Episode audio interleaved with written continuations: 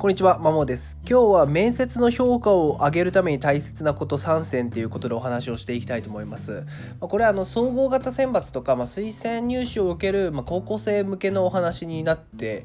ますで私自身ですね正直その大学入試に関しては、まあ、一般あ指定校推薦で受けたら、まあ、面接はしてきたんですけども、まあ、別に、まあ、それのそういう経験があるからっていうお伝えではなくて、まあ、転職の方をどちらか4 3回してきたのでその中で、まあ、いろんな面接対策とか自分なりに試行錯誤したりとか、まあ、転職アドバイザーとかの話も聞いて試行錯誤してきた経験があるので、まあ、それを元にお話をしていきたいなと思ってます。でその総合型大学入試の面接とじゃ転職とか就職活動の面接って、まあ、何が違うかっていうと本質は多分変わらないかなっていうふうに思ってますんで、まあ、何かしらの役に立つんじゃないかなというふうに考えております。で、まあ、3選結論から言うとですねまず一貫性を持つっていうこととなぜを掘り下げるであとは文章にしないっていうこの3つになりますそれぞれ1つずつ深掘りをしていきますまず一貫性に関してはもうこれ多分一番大事だと思いますねえーとまあ、志望動機で考えるとまあ、なんでこの大学を志望したのか、まあ、そう思った背景、まあ、つまり過去ですよね。で過去に過去に理由があるわけなのできっかけっていうのはでその過去と、え死亡したという現在とじゃ未来っていうのは大学に入って何をしたいかの一貫性があるかどうかですね、まあ、例えば、まあ、自分は英語に興味を持って、まあ、英語学習に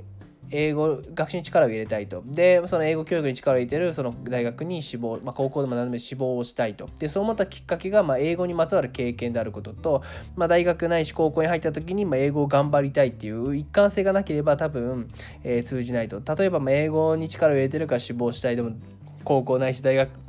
例えば高校に入って頑張りながら部活動とかだったら、まあ、体育会系の部活動だったら一貫性なんかないよねっていうところなのでそういう一貫性ですよね、まあ、自分がなぜ志望したのかどういうところに惹かれたのかその背景は何か大学に学校に入って頑張りたいことは何かに一貫性があることをまず、えーと、大切にしてほしいし、まあ、それがなければ説得力は全くないっていうところですね。で2つ目はなぜを掘り下げるっていうことですね。まあ、志望動機でもなぜなぜって掘り下げながら、えーと、書いていくと思います。なんで志望したの？なんでそういう気持ちになったの？なんでこれを大学入って入学した後にしたいのっていう理由が全部なぜを掘り下げるようになると思いますしまそれ以外の部分でも全部なぜですね、まあ、長所短所を言う時もなんでそれが長所なの？短所なの？のっていうのはやっぱエピソード付きじゃないとですね。だからそのそのエピソードが生まれた背景もなぜっていうとどんどんどんどん掘り下げていくことでよりですね説得力のあるものができると思いますし、えー、とロジカル、まあ、論理的な内容になってくると思います。でまあもちろん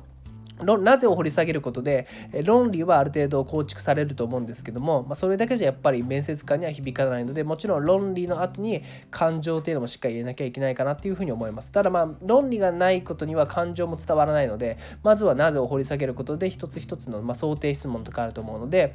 まあそれに関する理由を、まあ、なぜを常に自分上自問自答しながら掘り下げていくと。でそこがちょっと自分自身じゃ不安という場合は学校の先生なり、まあ、塾の先生なり、まあ、あるいは親御さんなりに、え、客観的な意見をもらうっていうのが一つ必要大大事かなっていうふうに思います。で最後の文章にしないっていうのはこれよくありがちなんですけども、まあ、真面目で面接練習とかを綿密にやってる人ほど一つ一つの想定質問に対して文章で書いちゃって文章にしてそれを覚えちゃう覚えようとするっていうアプローチをするんですけども、まあ、これはやめた方がいいですね。まあ、なぜかっていうと、まあ、面接官の人っていろんな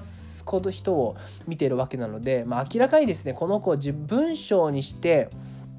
覚えてきてそれを今この場で言おうとしてるなっていうのは分かっちゃうんですね。で自分自身もその塾の、えー、ま先生として、まあ、いろんなこの面接練習してきましたけどもすぐ分かりますね。そのあこの子覚えてるなみたいな覚えようとしてるな覚えてることを言おうとしてるなっていうのがすぐ分かってしまうのでそれはかえって良、えー、くないと思います。でまあ多分それを危惧してですね最近医学部の一部の学校とかは MMI って言って、まあ、その場で考えさせるようなそうもう想定しようがない質問をぶつけたりするんですけどもまあ、そういった背景があるかなって思うので正直、えっと、文章にしてなんか覚えようとするのは良くないですね。その代わり、まキーワードですね、まあ、特に伝えたいことをえキーワードにしてまとめといてあとはその場で何度も練習することで、まあ、多少文章全然違くてもいいんで、まあ、キーワードに沿った内容にするっていうのが一番いいと思います。だから覚えないってことですね。キーワードだけを念頭に置いてあとはその場で、まちゃんと論理的にかつ感情を込めて話せるような訓練を組むっていうアプローチが、えいいかなっていうふうに思います。はい、え、まとめると一貫性、